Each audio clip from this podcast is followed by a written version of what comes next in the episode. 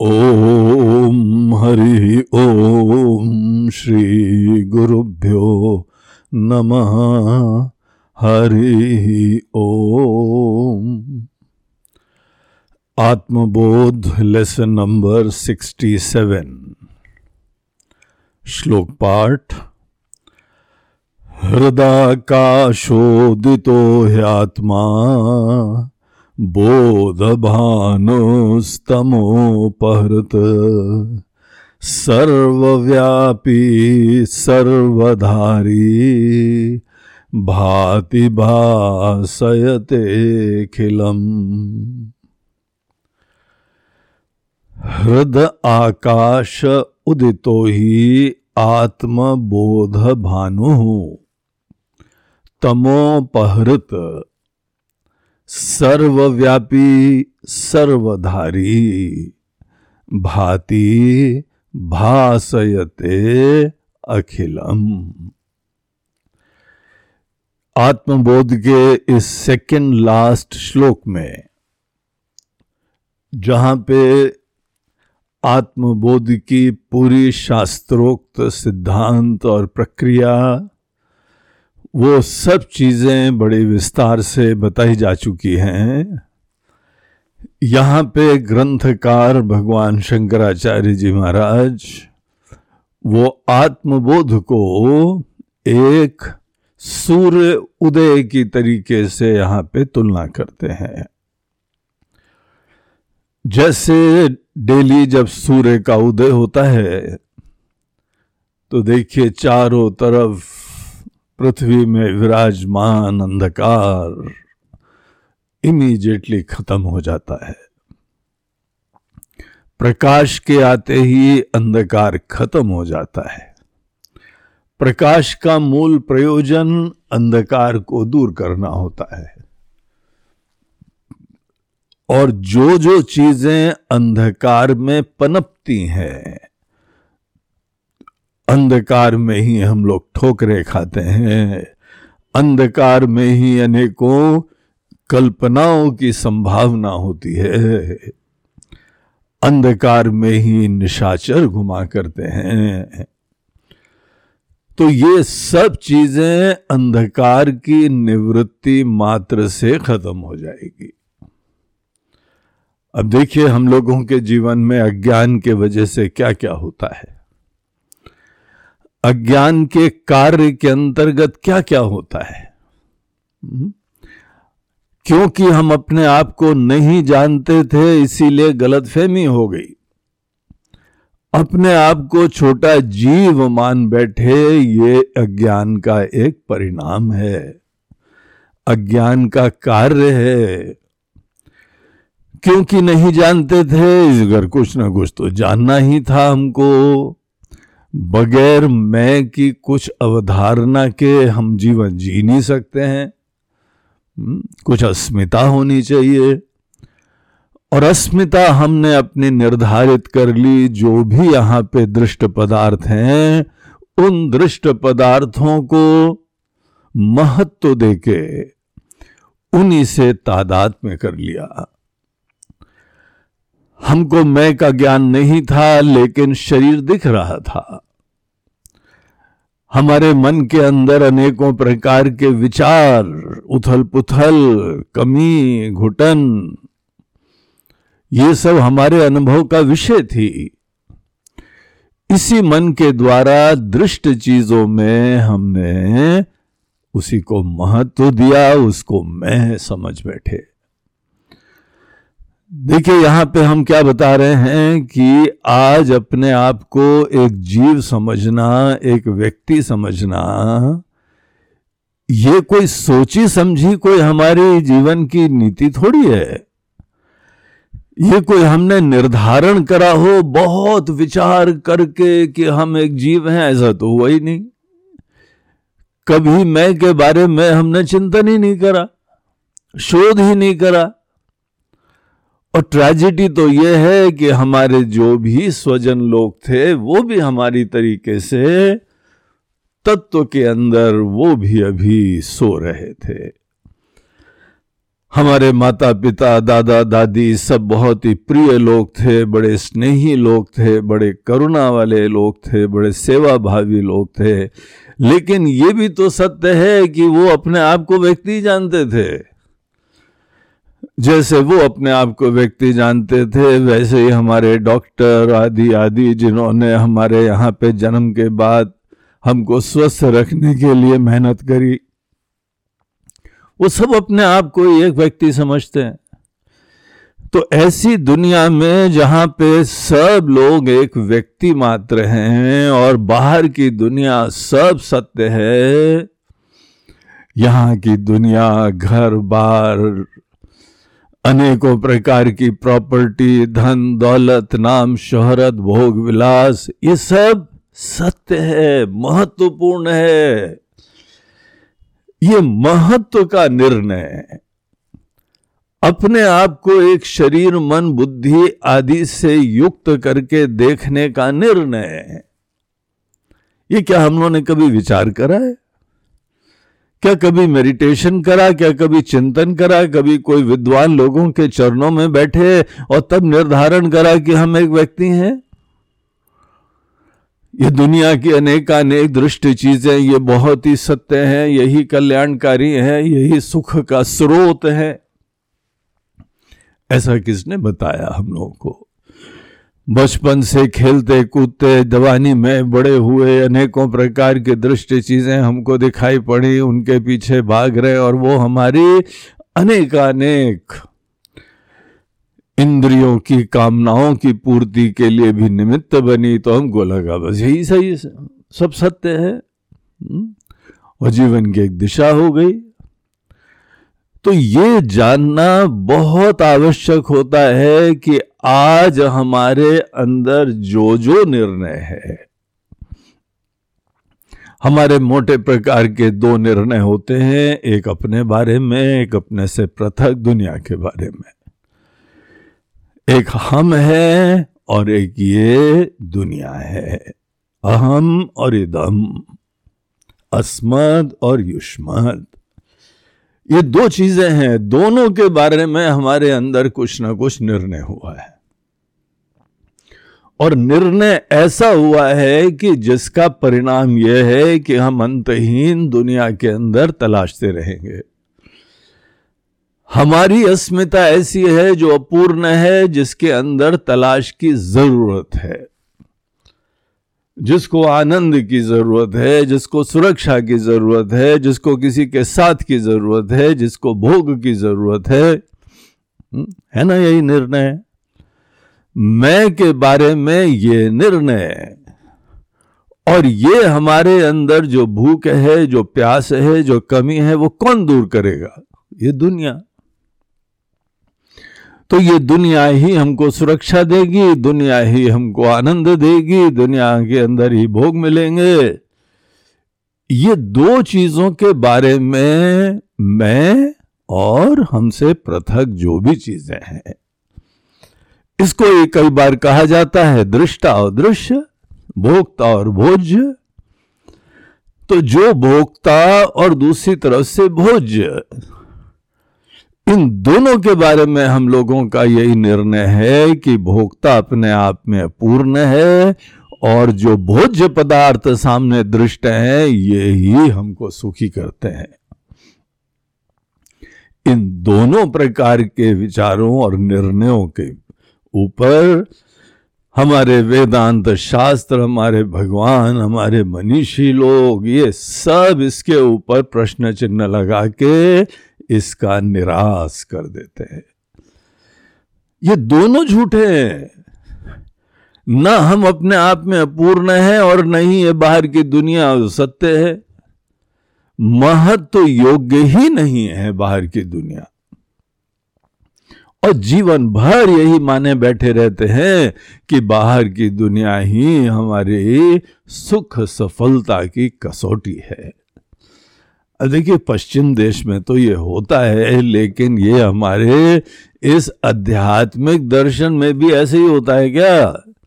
हम पश्चिम का अंध अनुकरण करते हुए अपने जीवन में सुख, सुरक्षा, व्यवस्था के लिए बाहर की वस्तुओं के संग्रह को ही निमित्त बनाए हुए है।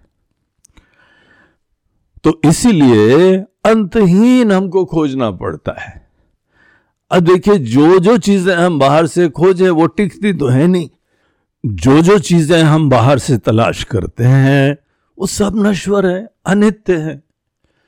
इसीलिए हमने जिस चीज़ के ऊपर पूर्ण रूप से अपना सब दांव खेला, कोई व्यक्ति हो, कोई वस्तु हो, कोई प्रॉपर्टी हो, कोई धन हो, कोई भोग हो, वो चीज़ ही नहीं टिकी रहती है। अब कितना हार्ट ब्रेक हो जाए कि जिस व्यक्ति को आपने पकड़ के अपना सर्वस्व समझा, कल वही व्यक्ति शांत हो जाए। और चलो मान लिया कि वो शांत नहीं हुआ। अपने दिल के ऊपर हाथ रख के बताओ कि क्या हमको कोई बाहर की वस्तु जीवन में इतना सुखी कर देती है कि हमारी सुख की प्राप्ति की आकांक्षा ही खत्म हो जाए? कौन सी वस्तु ऐसी हो सकती? ये सब कल्पना है। हा? अब एक महात्मा जी कहते थे कि ऐसा लगता है गाँव के कुएँ में ही भाँग पड़ी हुई है। सभी लोग इसी प्रकार की धारणा और नोशन से युक्त हैं। कोई विरले, आचार्य लोग, महात्मा लोग, वो ही इस चीज़ से बचे हुए हैं। बाकी सब पूरी दुनिया इसी मोह से युक्त है। अपने देश में नहीं, बाहर भी चले जाओ। इतिहास के पन्नों को खोल के देख लीजिए। सब भूतकाल में भी राजा लोग अनेकों चीज़ों का संग्रह कर रहे हैं, भोग कर रहे हैं, आश्रित हैं डेस्परेट हैं, लड़ाइयाँ भी लड़ रहे हैं कि बाहर की चीज़ें हमको ज़्यादा प्राप्त हो जाएँ। हम्म? ये जो हमारा चक्कर चलता है, ये क्यों चलता है? क्योंकि हमने ऐसा निर्णय कर लिया। ये हमने निर्णय कर लिया कि दृश्य वही हमको सुख, सुरक्षा आदि प्रदान करता है और दृष्टा अपने आप में अपूर्ण है। अगर आपने यहाँ पूरा वेदांत का ये ग्रंथ, आत्म का बोध का ये पूरा शास्त्र का ध्यान से सुना है ना तो ये निर्णय आपको हो जाएगा कि मैं के बारे में अपूर्णता की धारणा, ये मात्र एक कल्पना है। अध्यारोप है। शरीर, मन, बुद्धि की परिच्छिन्नता, उनके ही धर्म हमने अपने ऊपर आरोपित कर लिए और मैं की सत्यता वो बाहर की वस्तुओं पे आरोपित कर दी। और उसके उपरांत अंतहीन चक्कर में पड़े हुए हैं। वेदांत शास्त्र हमको ये नहीं बोलता है कि आप हमारी बात आँख बंद करके कोई अंधविश्वास से स्वीकार कर लीजिए। हमको तो डाटा देते हैं, हमको तो प्रमाण देते हैं। उसके आधार के ऊपर हम निश्चय करते हैं। दृश्य को देखिए, वो परिवर्तनशील है। दृष्ट नष्ट स्वभाव है। देखते देखते चीज़ें बदल जाती हैं, ये समस्त दृश्य पदार्थों का नेचर है। और, जो दृष्टा है दृष्टा है वो सदैव, वो स्थायी रहता है, वो नित्य रहता है। तो इस प्रकार के दोनों चीज़ों का प्रमाण पूर्वक आप तत्वों का निर्धारण करें। और फिर उसके उपरांत ये निश्चय करिए। जिस व्यक्ति ने मैं को पूर्ण जान लिया, ब्रह्म जान लिया, हम लोग के वहाँ एक शांति मंत्र है ना पूर्ण पूर्णमद पूर्णमिदम। मैं ही अपने आप में उसका तत्व का शोध करिए तो आपको एक शाश्वत, पूर्ण, अनंत, अखंड तत्व दिखाई पड़ता है। और उसी तरीके से दुनिया में किसी भी दृष्ट पदार्थ के ऊपर आप शोध करिए तो उसकी भी आत्मा वही सच्चिदानंद दिखाई पड़ती है, जो कि माया से एक नाम रूप का चोला धारण करके प्रस्तुत है। अब हमारी आँखें केवल नाम रूप ही दिखाती हैं और आँखों से दृष्ट दुनिया ही हमारे लिए सत्य है। इसीलिए हम उसी को सत्य समझते रहते हैं नाम रूप को और तत्व को देख ही नहीं पाते। तो ये चीज़ यहाँ पर हम लोगों को बहुत अच्छी तरीके से देखनी है और ये ही देखने के उपरांत एक आत्म का बोध उत्पन्न होता है। जहाँ पे धारणा होती है वहीं पे ज्ञान होता है। अब आप ये देखिए कि हमारे अपने ही बुद्धि में ये निर्णय कहाँ विराजमान है। हम छोटे से जीव हैं ये कहाँ निर्णय विराजमान है? हम्म, ये हमारी बुद्धि में है। और बुद्धि में भी इतनी गहराई से विराजमान है कि आज सोचना तक नहीं पड़ता है। दृढ़ निश्चय हो गया है। हमारी अवेयरनेस हमारी चेतना के अंदर ही ये जो है व्याप्त तो हो गया है। तो ये हमारी जो अंतरतम गहराइयाँ हैं, उस अंतरतम गहराइयों में ही ये अविवेक, ये मोह, ये धारणा विराजमान है। वेदांत शास्त्र हमको हमारे ही अनेकानेक मोह को, हमारी धारणा के ऊपर हमको विचार करवाने की प्रेरणा देता है? और जब हम विचार करते हैं तो उसी हृदयाकाश में वही हमारी जो चेतना का आकाश है, हमारी अवेयरनेस आकाश की तरह से है। हमारी अवेयरनेस में ही हमारे सब विचार हैं। हमारी अवेयरनेस में ही हमारे सब सपने हैं। हमारी अवेयरनेस में ही हमारे रिश्ते नाते हैं जो भी चीज़ें हैं, वो सब हमारी अवेयरनेस में ही विराजमान है। पूरी दुनिया, सूरज, चाँद, सितारे, जहाँ पे जागृत अवस्था में हम आए, जागृत अवस्था में जो कुछ भी होता है, हमारी ही चेतना के अंतर्गत विराजमान है। हमारी चेतना के अंदर जैसे अनेकों लेवल्स विराजमान हैं। एक बहुत ही अंतरतम गहराइयों में कुछ धारणा है और एक हमारे अंदर कोई बाहरी स्तर के ऊपर अनेकों भावनाएँ और निश्चय विराजमान है। जो हमारे अंदर अंतरतम गहराइयाँ हैं, वो हमारी हृदयाकाश है अवेयरनेस रूपी आकाश। सबसे पहले चेतना जो है मैं की तरह से अभिव्यक्त होती है। रमण महर्षि जी बोलते थे, अहम अहम तया स्फुरत हृत स्वयं। हृत का मतलब होता है चेतना। हृदाकाश मतलब चेतना रूपी आकाश। और ये चेतना की तरीके से कौन व्यक्त होता है? केवल मैं।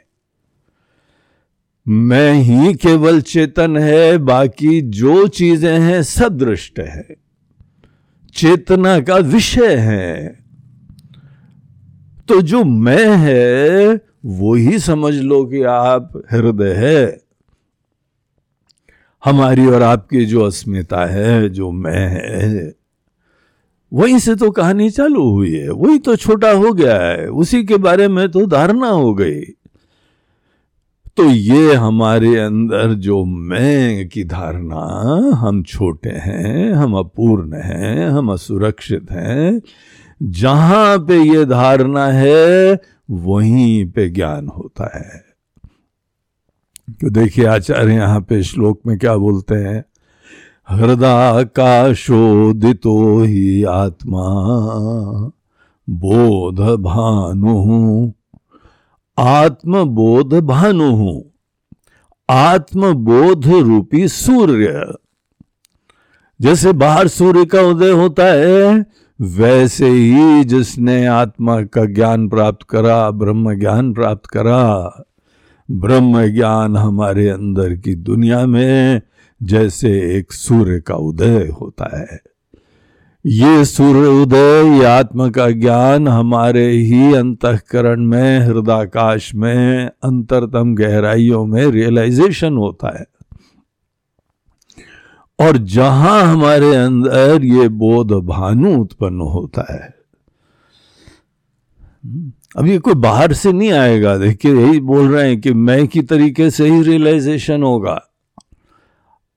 अब ये सूर्य के दृष्टांत का मतलब ये नहीं है कि बाहर से कोई आपको सूर्य उदित होता हुआ दिखाई पड़ेगा।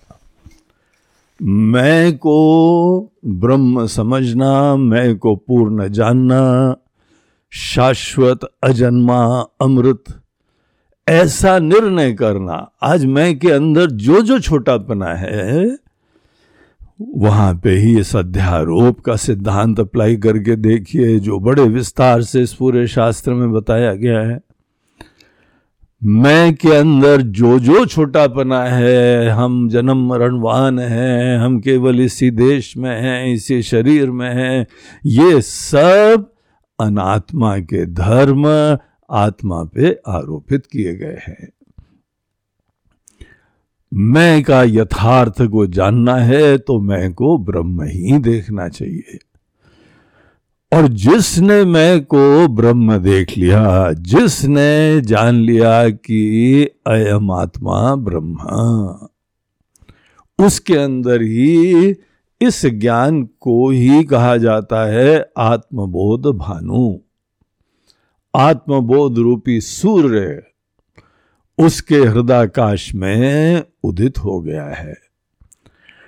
और जहाँ ये उदित होता है तो क्या करता है? आत्मज्ञान किसी और चीज़ का कोई लेना देना नहीं, कुछ नहीं करता है।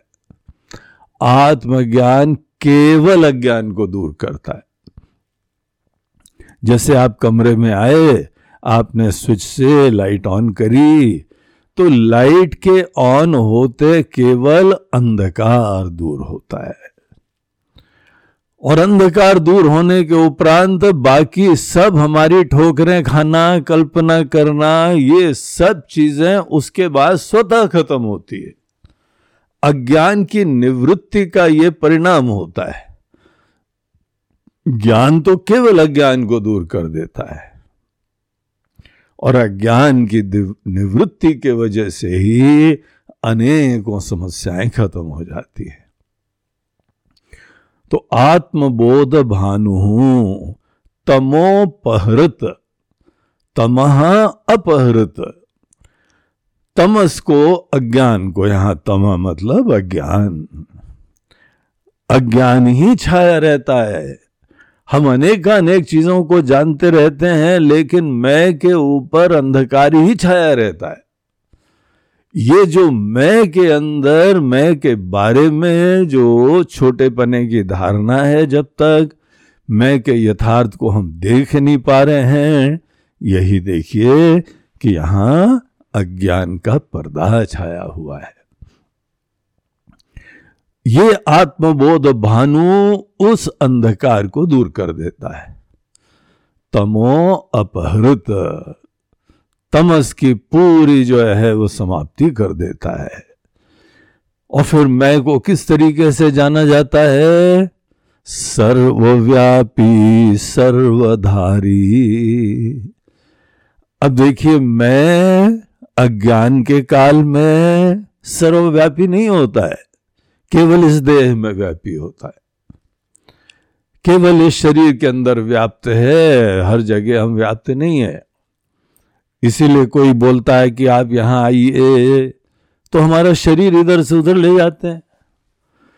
गुरु जी हम आश्रम आ रहे हैं। हम्म, बहुत अच्छी बात है। तो आप आश्रम आ रहे हैं तो आपको अपना शरीर लाना पड़ता है आश्रम। क्योंकि शरीर के अंदर जो संकुचित चेतना है वो ही आपने मैं समझ रखी है। रामायण का वो प्रसंग याद करिए। कि जब राम जी को वनवास हो गया और उनको जाना था तो जंगल तो चले गए और वहाँ वाल्मीकि जी के आश्रम में गए। उनको प्रणाम करा बड़े आदर से। दंडवत प्रणाम राम जी ने उनको करा। उनके पास बैठे, उनका सत्संग प्राप्त करा। फिर बाद में वो बड़ी विनम्रता से पूछते हैं कि महाराज जी, आपको सब कहानी तो पता ही है अब हमको चौदह साल का वनवास हुआ है। अब आप बताइए कि जंगल में हम कहाँ रहे जाके। तो वाल्मीकि जी बड़े मुस्कराते हुए, राम जी से पूछते हैं कि अच्छा राम, एक बात बताओ। हमको तुम ऐसी जगह बता दो जहाँ पे तुम नहीं हो। तो फिर हम तुमको बता देंगे तुम कहाँ रहो। हम्म? अब एकदम राम जी भी मुस्कराए और वाल्मीकि जी भी मुस्कराए तो उन्होंने तो देखिए कैसे तत्व की बात कर दी। अब वहाँ पे तो वाल्मीकि जी देख रहे हैं कि ये मूल रूप से वो ब्रह्म स्वरूप तत्व है, अखंड अविनाशी सत्ता है? वाल्मीकि जी भी वही है, राम जी भी वही है, जो दोनों लोग ये बात जानते हैं उनका सत्संग, उनका विचार, विमर्श, देखिए किस लेवल का चलता है। अब हम लोग अज्ञान में जब तक रहते हैं, अज्ञान का लक्षण ही है कि आज भी आप शरीर के अंदर विराजमान हैं। अगर शरीर के अंदर ही आप विराजमान हैं तो आप अभी उपहित चेतना को ही मैं समझ रहे हैं। अभिव्यक्त चेतना को ही मैं समझ रहे हैं। कंडीशनड कॉन्शियसनेस मैनिफेस्टेड कॉन्शियसनेस वो ही आज मैं समझ रहे हैं। जो उपहित होने से पूर्व विराजमान है, उसका वास्तविक तत्व तो क्या है? व्यक्त तो हो गई, चलो ठीक है। ये जीव महाराज व्यक्त तो हो गए, लेकिन व्यक्त तो होने से पहले ये चेतना क्या थी? व्यक्त होने के पूर्व हम जो थे, वही हमारी वास्तविकता है। भगवान कृष्ण अर्जुन से बोलते हैं कि, अर्जुन, बहुनी में व्यतीतानी, जन्मानी, तव चार्जुना। अर्जुन, बहुत बार हमने भी शरीर धारण करा है, बहुत बार तुमने भी धारण करा है। लेकिन हम वो सब जानते हैं। हमारे ज्ञान सदैव विराजमान रहता है। न तुम वेत्थ परंतप तुम वो सब जानते नहीं हो। तुम्हारा यथार्थ अज्ञान के अंदर छुपा हुआ है। तो अज्ञान का लक्षण ही यह होता है कि अपने आप को अल्पव्यापी देखना। और ज्ञान का मतलब होता है कैसे तत्व को देखना जो कि सर्वव्यापी हो। मैं की तरीके से देखना। अज्ञान में हम शरीर में रहते हैं और ज्ञान में शरीर हमारे अंदर होता है। हमारे अंदर शरीर ही नहीं, हमारे अंदर पूरी दुनिया होती है। हम्म? देखिए स्वप्न के दृष्टांत से भी यही पता लगता है। कोई आदमी अभी सो रहा है अगर तो उसका लक्षण क्या है कि सपने के अंतर्गत एक शरीर हम है। और जहाँ जग जाते हैं, पता लगता है पूरे स्वप्न की दुनिया ही हमारे अंदर है। हम्म? तो यहाँ आचार्य बोलते हैं, जिसके अंदर आत्मबोध भानु उत्पन्न हो गया है, वहाँ पे हम सर्वव्यापी हैं। सर्वधारी है, सब कुछ हम ही धारण कर रहे हैं। हम ही सबको आत्मवान कर रहे हैं, हम ही सबको सत्ता दे रहे हैं, हम वो चिन्मयी सत्ता है जो सबके अंदर अस्थि भाति प्रियम प्रदान करती है। सर्वव्यापी, सर्वधारी, भाति भाषयते किलम वो सब चीज़ें अखिलम, भाति भासयते। वो सब चीज़ प्रकाशित करती है और स्वतः भी प्रकाशित होती रहती है। ऐसी चेतना इसका ज्ञान प्राप्त हो जाना ये हमारी चेतना का विषय हमारी अवेयरनेस का विषय बन जाना। हम्म, ज्ञान की प्राप्ति में एक ऐसी चिन्मयी सत्ता जो हर समय विराजमान होती है उसकी ज्ञान प्राप्त करना होता है। आज भी है, कल भी थी, कल भी रहेगा, सदैव है, वो अधिष्ठान है, बस मुझे मालूम न था। तो यही हमारे ध्यान, चिंतन आदि का विषय है कि ऐसी आत्मा का हम जान जाएँ, ऐसे तत्व को जाने, उसी को मैं की तरीके से निर्धारण कर ले। हमारे ही हृदाकाश में ऐसा जो है वो आत्मबोध रूपी भानु उत्पन्न हो जाए, यही आत्मबोध रूपी ग्रंथ का प्रयोजन था। तो इसके साथ ही ये सिक्सटी सेवेंथ श्लोक समाप्त होता है। ओम हरि ओम श्री गुरुभ्यो नमः। हरि ओम नमः पार्वती पते हर हर महादेव। नर्मदे हर। बोलो गंगा मैया की जय।